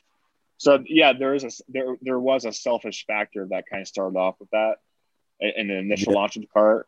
So yeah, greed. I, I, think greed set in with myself, and mm-hmm. that that you know, that was another toxic trait that kind of slowly developed a certain state. Yeah, and uh, and it's good. It's good now that this this this run of course is nothing like it. I think it kind of helps when you are when you have when you realize that when you're by yourself running something that you you have to hold yourself accountable completely. You know what i mean? like you, you, have to hold you yourself are, accountable it's you versus you. It's you versus you every day. And like yeah that's, that's why like i tell you about i go on my runs at five o'clock in the morning and it's like it allows me to like deconstruct my mind and, and hold myself to like the pit yeah. Like, cause it's either it's either do it or don't do it. If you don't do it, you're not you're not going to get the things you want. So for sure, every day I would man. I would say, and this is this is this is my definitely my uh opinion as as as a filmmaker and as a creative in that field and industry, and just when I look at marketing, right, that's the one thing I always say, yo, Dylan, this should need to be marketed more you know, I think that's the one thing that, like, you know, I feel like would be so dope to have on CARTT is just having someone who would be responsible for at least allocating how to market things because I've said it, I say it to every single creative and every single entrepreneur that comes my way. And I think it's a conversation that, ha- that, that has to come up is that marketing your business is like one of the most important fucking things in, in the entirety of your business because social media is love it or hate it, social media is basically that this is how a lot of our shit gets marketed now. That's how a lot of businesses get marketed.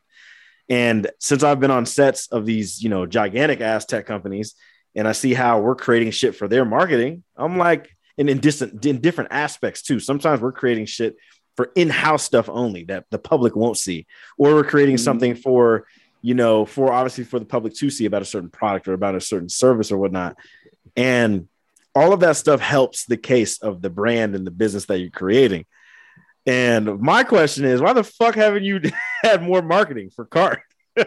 like we need to do a video. I keep saying that we need to do. We need to do a video, but like right now, like you know, with CARTT, you know, it's not a simple thing for like your, you know, you're just like a one-sided marketplace because there's like you know you have like the like on my end, like right now, like I'm, I'm in the very final process, like we talked about last week, with like onboarding the because like right now I have 36 applicants for drivers in Fort Wayne.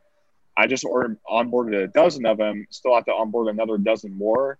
Um, but yeah, there, there's a lot of like back end stuff that still has to kind of get done before I can actually go out and like market to like the market. public, you know, and open the floodgates because I have to build you know partnerships with certain like realtors. Um, you know, keeping the Fort Wayne storage locations, you know, up to date with stuff make sure the processes are involved. So there's a lot of moving parts. There's a lot of checks and balances on the back end that are still kind of being developed. True. Before like you know a bunch of posts and you know a full blown marketing plan can be deployed. Right, and that's what I was about to say. I, I yeah. so I guess you're saying like you're you're still in this in, you're still in this introduction process. Yeah, introduction process. Yeah, so like I, you know, blessed with like my my my corporate sales job, I'm I'm into a lot of customers' homes. I speak to a lot of people, and I, I I'm always carrying my business cards with me. So I actually pick up quite a bit of leads like that in the back end. So um, the word of mouth goes by pretty nice and, and, quick with what I'm doing right now. But yeah, I'm still in those intro phases right now where I'm just, you know, getting the gears turning, so to speak. Right. Yeah. Well, I I, I agree with that, but I'll give some more kickback. I, I mm-hmm. even though that is amazing and I think that's great. I still feel like there has to be a sort of way to market, not necessarily step by step everything that's going on within CARTT, but still to give more awareness. Like, you know, mm-hmm. um, I think the fact of like, if I looked at, if I was in your position, if I was the owner of CARTT and I had, you know, I guess the idea of marketing that I have is I think to myself, you know, especially depending on just the weight that the company carries, it's like, okay, I've taken like a uh, however long CARTT took off, like maybe like a, a few months or some shit or a year or however long that time was. And thinking about, okay, because even back then when CARTT initially came out, there wasn't too much marketing. Like we had shot a few videos, but it was just of both you and Justin talking at the camera. And like, I love y'all, but those videos were so fucking boring. they were boring to do. Yeah, they're basic, man. You know, I mean, you guys were. It was it was fun. Like those moments filming, we had a lot of crack. You know, cracking up about. I had a lot of crack, but we had a lot of funny times during that time. But like, I'm just like, that's not enough. Like, I feel like what I would love uh is just maybe like you know obviously the talk about 30 the, the different applicants maybe just like i don't know marketing of showing maybe more of uh how those people are out there. And of course, I'm not trying to tell you how to run your business, but as the marketing mm-hmm. side of shit, I oh, love yeah. them. Like I love like that's one thing. Like I've told you, I, I've had ideas, commercial wise ideas for for CARTT for such a fucking long time. Like I'm telling you, you need some cinematic excellence with your shit. I, I, am I am getting ready for it, man. Like you I, have excellence, I, you have the excellence in your business, but you don't have the cinematic excellence yet. And I'm telling you, you know, your best friend is here. I'm here that's to why, help. That's you. why I have you, man. That's why I have you. so you know, like that's something that is super important. But I mean, I guess that kind of leads into a quick, brief conversation about social media. I mean, like, because you know, br- social media is, is, a huge part of everyone's fucking lives. You know, mm-hmm. like whether whether you're not on social media, whether you are, like, there's something that social media is always going to be a thing that's kind of affects certain people. And yeah. uh, I think, you know, with obviously running CARTT and yourself, you know, obviously having your own page and just like your own life and shit, I mean, you have posted so much more now on social media. I don't think you ever used to post as much as, as much before. I, I feel like you, like I said, I remember saying to all, all of y'all, y'all don't really be taught. I was the only friend in the friend group who would express himself like publicly right, and openly on social media. Yeah, yeah, you know what I mean. You weren't you weren't shy with it. Not shy with it, you know, because I feel like it just. I feel like I don't know. I just feel like, especially because my brand is me, and I feel like that's just you know what I'm trying to sell. Is uh I feel like I have to be, you know, express myself a certain way. But I mean, for yourself, you definitely been expressing yourself more on on social media. Um, mm-hmm. I guess how how has that kind of changed? Like a how how are you how are you adding that change to your life? Like expressing yourself a little bit more on social media. Yeah, just showing showing people like and just kind of showing my life like the things I like to do consistently. You know, like getting up, you know, like like I've told you in the past year and a half, like doing a couple triathlons and and, and getting involved with running. I, running was a cool thing I discovered back when COVID first started because I would get up in the mornings and this is when I could barely run a mile, but like just doing something very hard to start your day was like groundbreaking for me. Like, like holy yeah. shit! Like, I, it made my day a lot better. I could think, I could do things ten times quicker. Um, but yeah, I, I, started to just really kind of show myself recently on social media about things I'm doing consist- consistently, things I'm liking, and just showing kind of my passions what I do, kind of like what you do. You, do you think um do you think like ha- more happiness has kind of led you to post more about uh, more stuff on social media? Yeah, absolutely. I, I, I would say like you know relaunching CARTT you know a month ago. I've been like I say throughout the, most of this year I've been like in a I've been approaching like that. Not I would say that final stage, but like that true like inner happiness, inner self respect, you know, understanding of who I am, what I want to be, where I want to go, and just mm-hmm. having a, I think at this point, like ultimate awareness for, you know, a 26 year old in life. So, yeah, I feel comfortable. I, I feel very comfortable in my own skin, my own shoes. Uh, about what I'm doing right now, and just and being open with it, and not caring. I think the biggest thing is I I don't care what someone thinks anymore. So, mm-hmm.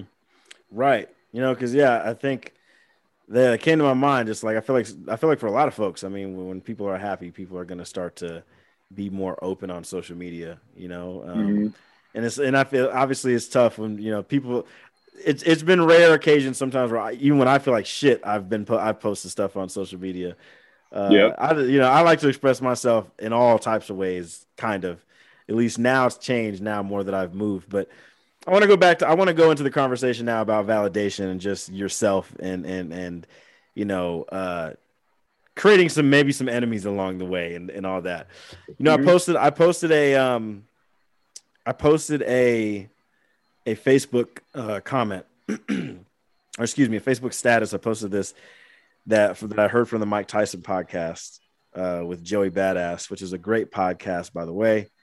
Um he said he said that there was a book that he's got this quote from, but he said a, man who is friends with everyone is an enemy to himself. Yeah. And mm-hmm. I loved that quote. It really stuck out to me because it, it kind of reminded me of maybe how the ways that I've kind of have moved and how I thought about certain certain situations and and just you know wanting to not always necessarily involve myself with every single person or trying to you know be involve myself with every single person um, mm-hmm. for yourself, I feel like that's definitely applied. I feel like that's applied to definitely to all of our group a little bit, but for you specifically, yeah. for you specifically, would you say, Dylan, and be honest, would you say that you have created, you have created some some some enemies in the past, and since since since college, since I came back home? Oh, a- absolutely, man. When you're when you're young, when you're like when you're young, you're just naive and you're, you're just like you're not grounded really in anything of course you're to fuck up stuff. You're to fuck up relationships. You're to fuck over some people, and you're to you're going you're to make mistakes.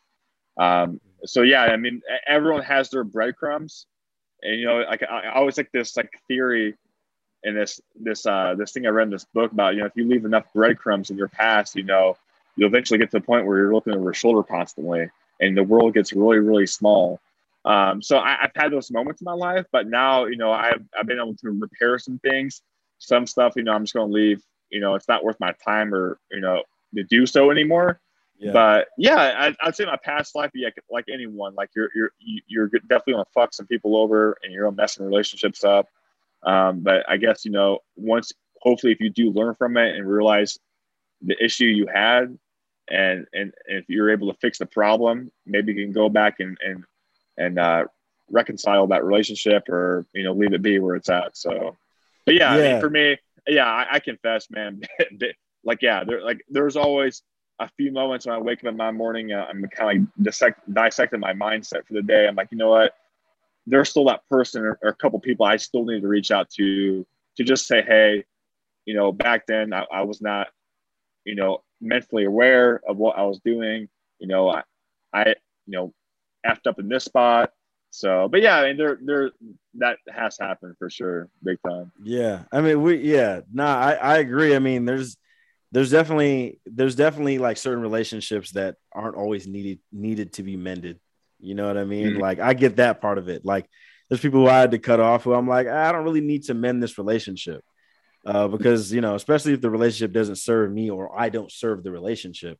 So there's mm-hmm. sometimes no reason to go back and and and heal that. You know, I think the healing yeah. comes by cutting the shit off sometimes, you know. Uh, but but as but like you said, young being young and and maybe just you know kind of having a little bit of ego and arrogance and ignorance play into a lot of these moments. Sometimes that's when you realize like, okay, I really truly fucked up there. You know, yeah. maybe I should try to you know try to you know uh, tie up some loose ends, uh, oh, yeah. for the lack of a better word.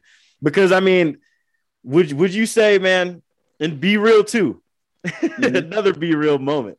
If you had to look back to some of the to some of like the the things that maybe you know that you've like maybe done personally, whether it was to be funny or whatever to, to folks, would you sometimes look and be like, damn, I, I I'm a sometimes I have been a piece of shit to people in oh, certain oh, big, big, big, time. Like I because I, I feel that way too. I feel that way, not about you, but I feel that way about myself of how I've dealt yeah. Like even recently, I've I've there's certain moments where I'm like, damn, I was kind of a fucking piece of shit for that. Like for but I like really truly well, you, hurt somebody, you know. You, have always been blunt. Like we, we all know that. Like we do like you're pretty straightforward with most people. So like yeah. I, I give you the pass with some people you've you've dealt. but yeah, yeah. But, but, yeah, with me, but yeah, like yeah, I mean, there's some time, like I said, there's certain moments I look back in my life, I'm like, Dylan, like you're a complete fucking idiot, and, and know, you really you know, you really fucked up there. And back then, you just didn't realize you weren't man enough to admit to it and come forth with it. Um, and, and, it caused some, you know, some some slight error in your life. So yeah, there, there's some different times I look back and like, man, that's that's terrible. Like that's why. well, what's because now, you know, now you've completely. I can I can tell. I will say this. I'm gonna give you your flowers again. One thing I can tell is that you have completely like changed in terms of how you carry yourself solo how you just how you're how you want to be like your like your peace of mind i think is what you completely changed. I see that happen. I see how fitness has been uh, a huge part of your life and i want to kind of break in off into that but i think the fitness aspect of your life has kind of came kind of full circle because you know like football i feel like led into like you wanting to you like after football like i'm kind of the same way where it's like after football, even though I'm not playing the sport anymore and I still love football and like there's still a passion of me that wants to like get out there and fucking tackle somebody. it's mm-hmm. like there's still a passion of like, damn, I want to make sure that I'm still I feel as healthy as I did when I was in those moments, or feel as strong as yeah. I did, or stronger, you know, when I was in the, in those moments. Like there's still that passion of it, and I see fitness has definitely seemed to be a big peace of mind thing for you. Like you're talking about, you know, you getting up and running five in the morning and doing like you've done marathons, you did or you done like a triathlon, you did a couple of a couple different events, and I want to talk about those too. But like those that like that those are huge moments. I've seen like that there's a big change in your life, and I commend you for doing that because mm-hmm. it's a true commend. Because look, when we were playing football, I remember the times, man, doing the uh conditioning. The conditioning, bro, yeah, terrible. Bro, you would be you'd be sweating hard, bro. Me and Skylar Winter, shout out to Skylar Winter. Skylar's like a much bigger, more bigger weight guy than like I am or you, we would be whipping your ass in, in, in all those conditioning. Yep. and and now it's like you're dragging ass. Yeah. Yeah. Now you're over here doing triathlons, man, and you're doing something that like me personally, like I, I, I like you did the, the, I think the triathlons where you have to bike and swim and run, right? Is that, is that the one I'm thinking? Yes, yeah, swim, bike, run, and then like you know the half marathon ran in uh, in Austin, Texas and things like that. But yeah, man, it's just crazy endurance stuff that I was getting addicted to. Crazy, and it's like, yo, I can't fucking swim, so like I could, I would not want to do that. And even the biking and running, like I could definitely run and bike for a, a certain amount of miles. Like I've been getting yeah. so much into hiking to where like my endurance is getting stronger. When I, when I did squats last night, I, it reminded me of what kind of endurance I need to have because I was doing a mm-hmm. lot of reps during squats and, and like a you know a decent amount of weight and shit. And I'm like, damn, this is actually a lot more of endurance shit than I thought. But anyway, like that's yeah. crazy. But how how did fitness, man? How what made you like? Because you really like encompass that into your peace of mind and, and your mindfulness. How did you yeah change, put that a part of your life? Yeah, I, I kind of centered centered my to when I went to like my 2019. I'd say like later part 2019 when I went like fully committed. I, I'd even say early 2020. Like um, I, I went to like I wanted to fully wrap my mind and body around something that was very grounded and structured, something I could take very personal, and that was like you know that's my, my personal health and fitness. Something so easily that people always forget to do is take care of themselves. Um, and that, that, that you know that means mentally, but also physically. And I, I, like I said, always through training through football and getting ready for college, I loved going through that hard workouts, the feeling afterwards but yeah, I, I found myself, my true self, my true happiness going through like hard workouts, discovering things, you know, because I have like, a, you know, me, I have an addictive personality. So once I kind of discovered things I, I had slight interest in, I start doing more and more and more. And then fitness became that thing where I just, I, I continue to do research, you know, how to, you know, better approach my body, my mind, and it's paid off. You know, it's, it's allowed mm-hmm. me to enter a deep peace of mind and I love doing it. So it's like it's always there for me. You know, you know, it's an old saying: go when you go in the gym. You know, you can't cheat anything because it's going to show. Like, you know, you can't.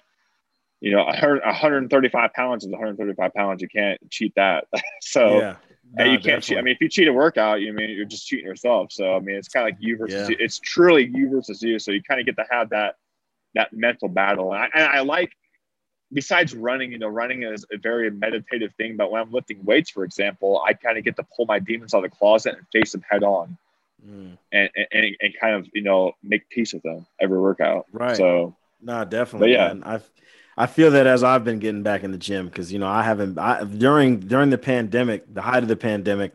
I like stopped working out like in the gym wise, you know, and then I was basically hiking a lot, which hiking really became this meditative type of situation for me. And and, and I haven't hiked. I hiked last week, which was cool. It was a nice hike around around my new areas. Like that's one of the reasons I haven't hiked as much because I'm still trying to acclimate myself in this whole new town and whole new city and shit. You know that I moved and whatnot. But now that I've been back working out, I'm like, yeah, no, I feel it. I feel definitely uh that kind of moment of like you said a mental battle. I feel that. That's what it felt yeah, like it the- it, yeah it makes you feel better about yourself man. It makes you able, Yeah. it makes you like want to approach your business more more, more enthusiasm makes you want to reach out to people it makes you want to do more. So yeah i mean like i feel like fitness and especially if you're an entrepreneur and you're building a business or hey, you're working a full-time job trying to build a business you have to take care of your physical health because you're just gonna hit you're gonna hit a block i mean you're gonna hit like a dead end where Oh, you're yeah. you're mentally not going to be able to get through it. But you know, if you're going through hard workouts or pushing yourself in the gym, you're going on long runs, or you're doing some type of hard activity that's going to allow you to like push through,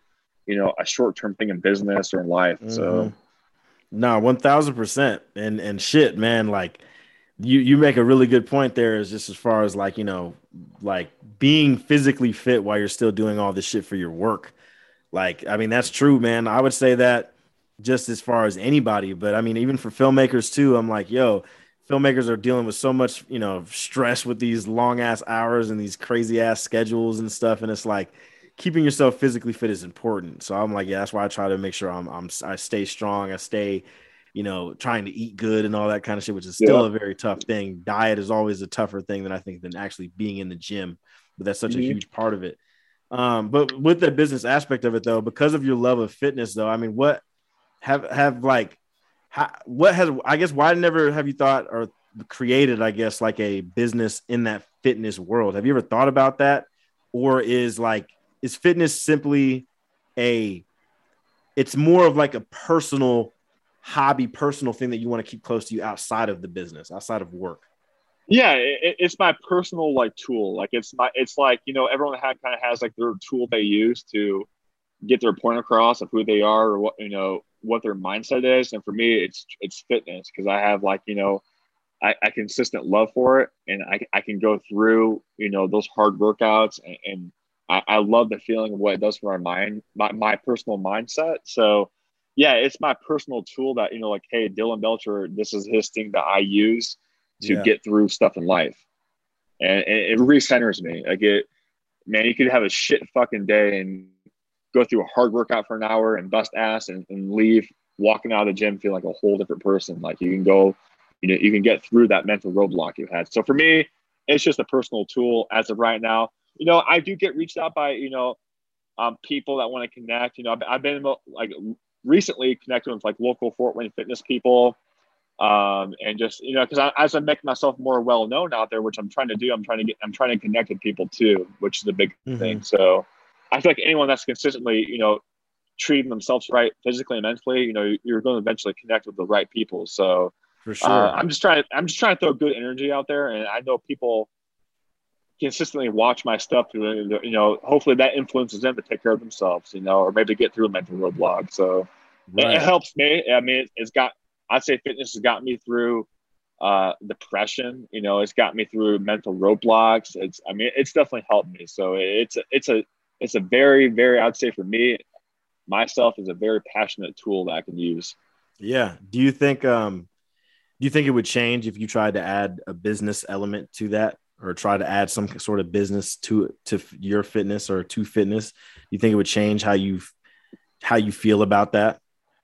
I'm not sure. Like I, I business or no business involved in, in fitness stuff, I, I would do. I, I would still treat it. You know, I, I would do now. You know, I hell, like I work out two times a day, almost six days a week, where I'm running, lifting weights in the evening, and I do that all free. You know, I make no money off of it. I'm spending money to actually do all that stuff monthly, like with massages and, and running stuff and, and weightlifting stuff and supplements and, and food.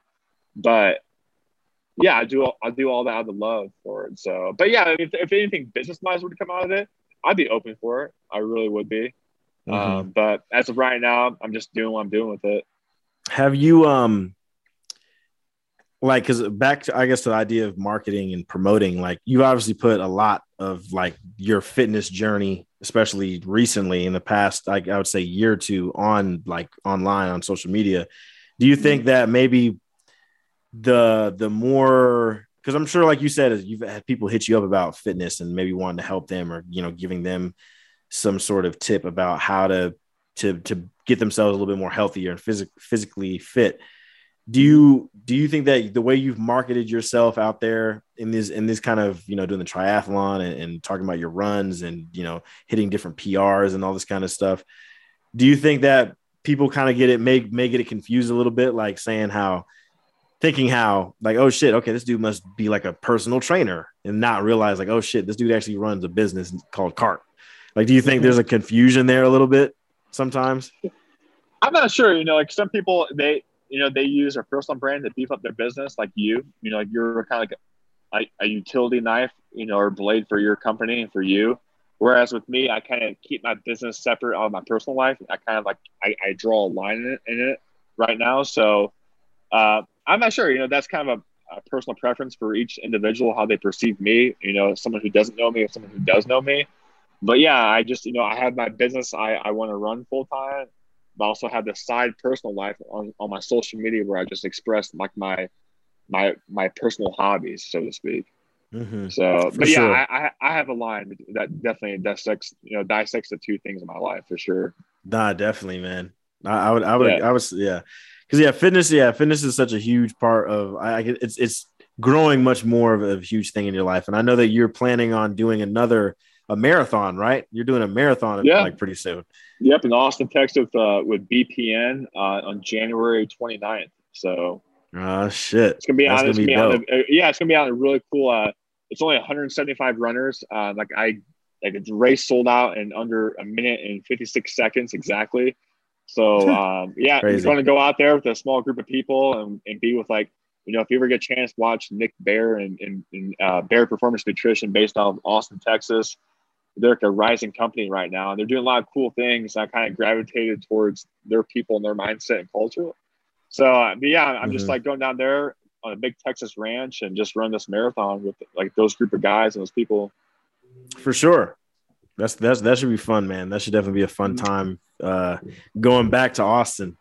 You yeah. know, one thing I want to ask, and we've talked about it so many times, but like I want to ask, um, because you mentioned it too earlier about like you know taking a chance to like escape a little bit, not really, not really escape, but just taking the time to, I guess, expand your perspectives in different places. You know, like going to Colorado or going to Kentucky, uh, coming out here and all this kind of shit. Like, what um I guess my question is is like what is your thoughts about leaving Indiana to like eventually live somewhere else? Like we've talked about that a lot. Like I was the well, Brandon Spalding was the first one to really take that leap of like leaving.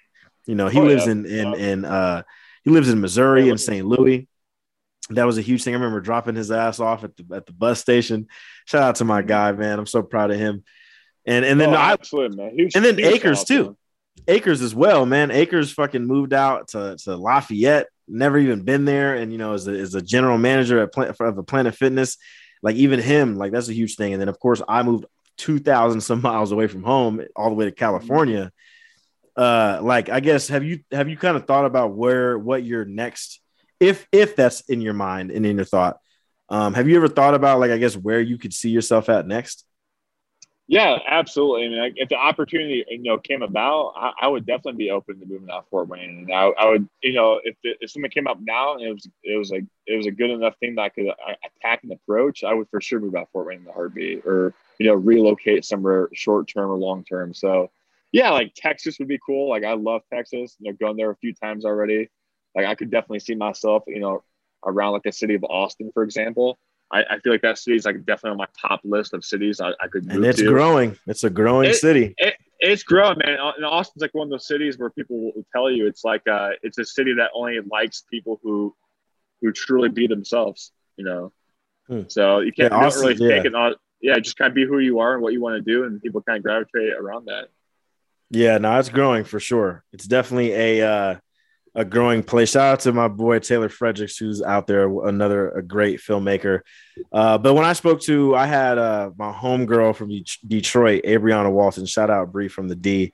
Uh, she, we talked a lot about how her love for Detroit is, and how like she's kind of content in being there right now, and and you know how basically if she moves, it's going to be like the work will take her. You know, if if that would be her thing. I mean, does that kind of same thing for you? Like, do you think if it's like a work situation, something for your business, something a financial or you know business opportunity that you think that'll eventually probably move you out of Indiana?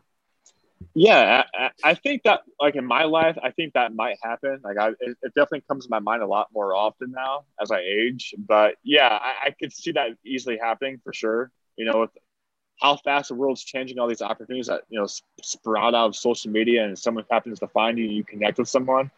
Uh, mm-hmm. A move like that can happen pretty quickly. So, even like you know, like um, you know, just now mentioning in the podcast, you know, falling in love with with Kim from Germany. Oh uh, yeah, hold uh, on, we're so gonna like, talk about that. Big, yeah, big shot. by the way, I got like five minutes, my MacBook shuts down. So uh, yeah, of course, I already know because you're sitting in the dark trying I, to cool and shit. But um, um but yeah, like yeah, I, I would move away. Like you know, if that if that you know if Kim went to seriously move back to Europe, you know, there's an opportunity out out there for me. I, I would take advantage of it. You know, I, I would do so. Uh, will Will you be prepared to get the vaccine? No, no. Uh, li- have, no. have you have you heard of uh, fake vaccine card? I could get one of those uh, propped up. Oh goodness! Look, they're gonna kill you in the comments or wherever the fuck. Oh my god! But hey, get, that that's all. That's all. That's all him right there. That's all him. Yeah. No, we'll um, figure it out. anyway, nah. Since your shit is dying, of course it is. Uh, but like, I want to talk about that with Kim, man. Just like you're in a relationship now. Shout out to Kim, an amazing, amazing woman. I'm gonna give you flowers again. Kim that, is yeah. is I'm gonna give Kim some flowers. Actually, fuck you. I'm gonna give Kim some flowers, not like actual flowers, but I'm gonna give her some appreciation right now. Is that she she is such a very nice person, and I can tell that she's made a very big change for you. And I want to talk about how how has she affected you, like to change, like because now because now you like I said, there's a different bit of peace of mind and mindfulness there, and I can tell mm-hmm. that Kim is a huge part of that. Like how did that how, how did that become? for for you to have that change because of her? Yeah, man, I would say like last long term relationship before Kim was like you know shout out to Haley Stout like high school girlfriend like yeah shout out like, though shout out yeah like you know no disrespect you know all love there um but yeah I just say like you know that five almost five years of like not I mean of course you know like meeting girls you know out in the bar or uh, like different areas we travel to like you know we we obviously had those interactions in between, you know, you and I and other friends with girls. But like once I kind of started settling down who I was and things I like doing and, and, started, you know, becoming and expressing who I really am at the end of the day as a young 20 yeah. year old in my early 20s, you know, here comes Kim last year in my life. And I, I was kind of like, I, I was just enough mentally ready to be aware of who she was as a person. And thank God I was aware just enough to take her in with open arms and, and start growing and working along with her to and to realize like seriously seriously realize like hey this is a girl that you know kind of once in a lifetime situation you know don't fuck it up. Here it is. You know here's your opportunity. So i i viewed kim as an opportunity and and someone i felt deeply in love with. So and, and here it is like yeah. we've been together for a year almost just about and it's like i look back and like you know time's flying by. And yeah. I'm just like, wow, you know, this is it's a it's impacted my life because I become a lot less selfish or selfish. Um, I I uh, I care more. I kind of my communication's a hell of a lot better um, yeah. with myself or family and friends, and yeah, it's just it's just impacted me. The, there's like no negatives there. It's all positive. I can't really look back and, and, and draw a red flag out of the situation of meeting Kim. You know, it's been nothing but positive. So yeah, just keep great, moving, man. Keep moving forward with it. Keep moving forward with that for sure, man. Because I mean, she's definitely she definitely seems like a shining light for you. And listen mm-hmm. to her. Listen to her. Don't don't don't don't uh don't argue with her about yo dumbass shit that you like sometimes. No, listen to her. She's a very she's a very smart person. And she, I feel like she only wants the best for you. She rides for you. One of the things that I seen that I fucking loved, and I forgot to tell you this, I, you posted it. It was uh, I think she was like you were at the gym and she was in the gym like reading on the ground or something. Out, yeah, like yeah. She was like just in. I don't know if she was working out, but she was just in there because you were working out. Yeah, and you guys were having time. That's hella cool. Like that. That love, man, is amazing. And you know, me and you have always talked about trying to you know find the woman of our dreams and and just like really building that love and building that relationship and that like a family damn near like it's yeah. you know uh that's it, it's powerful it's powerful man like you know i appreciate that because like once you find that person like and that person understands it too like it's it's powerful like you like you almost like look that person up in the eyes at night when you're falling asleep and you get teary eyed because it's like it's so much passion you, like you can like you can literally feel the energy like rub off, and it's like it's yeah. it's an awesome feeling, man. It makes me. It takes a big stress off my back and it allows me to approach my goals of like business or fitness a lot more open and a lot more dedicated right. towards it. No, one thousand percent, man. Uh, I guess my last thing, since your fucking shit's about to die, we might have to we might have to run this back for a part two eventually. Part two, but, hey, uh, for two hours. just about. Uh, one thing I want to say, man, is um, or one thing I want to say is what I guess what what uh I guess advice or motivational, inspirational type of shit would you leave uh people with like you know to take for people who are trying to kind of get in your similar situation as far as like building a business and and just completely changing themselves with fitness or whatever it may be yeah my biggest advice not to get like long-winded with it but is uh you know don't give up um, you know, you, are gonna have setbacks. You're gonna you're gonna fuck shit up at, at you know from the beginning. You you'll probably still will fuck up more and more and more, but just continue to keep trying, keep doing. Don't be worried about some end result. Don't be worried about what other people think, which is one of the biggest things. Just be open to new things and just and just do things solo. I think that's the biggest thing. Just like have the guts and courage to go out and just do things by yourself. And if people want to look at that weird or, or talk about it or unfollow you, be okay with that. That's who cares. You know, just do what you think is cool. You know, have fun doing it. And if you want to make a business out of it or some type of hobby out of it, move forward with that. Um, and yeah. just, you know, and just try to along the way, you know, figure out the good stuff you're doing, keep on doing that. And, you know, eventually you'll look back and create a life, you know, that you wanted. So, I think mm-hmm. overall, I think success. You know, I used to view success as like things and possessions that you had to get, like a car or a house or a family. But I think honestly, man, success is just openly like being willing to daily move forward with something you want to do. I feel like if you're pursuing something daily that you want to do and you have the means to do so, I feel like that's success in its own terms. Like you're Absolutely. you're out doing film stuff. Like people look at you from your hometown and they're like, hey, that that's that's successful. That's success. You, you, you, could hang your hat up on that. You could hang your hat and be like, all right, you know, I'm Stefon. I'm, I'm doing this film stuff. That's I'm successful now. But you don't. But people back home, away from your level, view that as pure success. I don't view what I'm doing as successful, not even close to it. But I'm pursuing what I, what I like doing. So I'm sure people look at me from the other end of the stick and like, hey, you know, he's having a successful early life. So yeah, there's so many yeah. there's so many ways to view it. There's not people need to stop looking at one a one-sided way because there's just there's no right or wrong to it. I mean, there is a wrong way of doing things, but there's just find what you like doing and just be good at it and be a good yeah. person and be and be open to new things. And that's the biggest thing, man. Absolutely. Absolutely, man. I love it. One thing that Steve Frank said in his interview is there's no wrong way to do it except if you don't do it. Yeah. And I'm like, yeah, that's one thousand percent. Love Steve, man. Steve's always on it. Always on it, Dylan. If you could just list whatever your social medias are, so people can figure out where to follow your excellence and, and see the cool shit that you're doing. Yeah, I'll just be simple with it, man. Uh, people can follow my public uh, Instagram page, uh, Dylan B D Y L A N B one four five four, or they can view my company carttdelivery.com. So yeah, that's CARTT C A R T T. Awesome. And I just want to say, man, thank you once again, brother. You already know I love you to death. You are my motherfucking guy for life. Um, and I appreciate you, man. And uh, yep. you're amazing. You're my homie. I love you, dog. For everyone who's listening and watching, uh, please remember to subscribe to uh, X uh, to SW Films. Subscribe to the Excellent Podcast, and I will see you guys on the very next episode.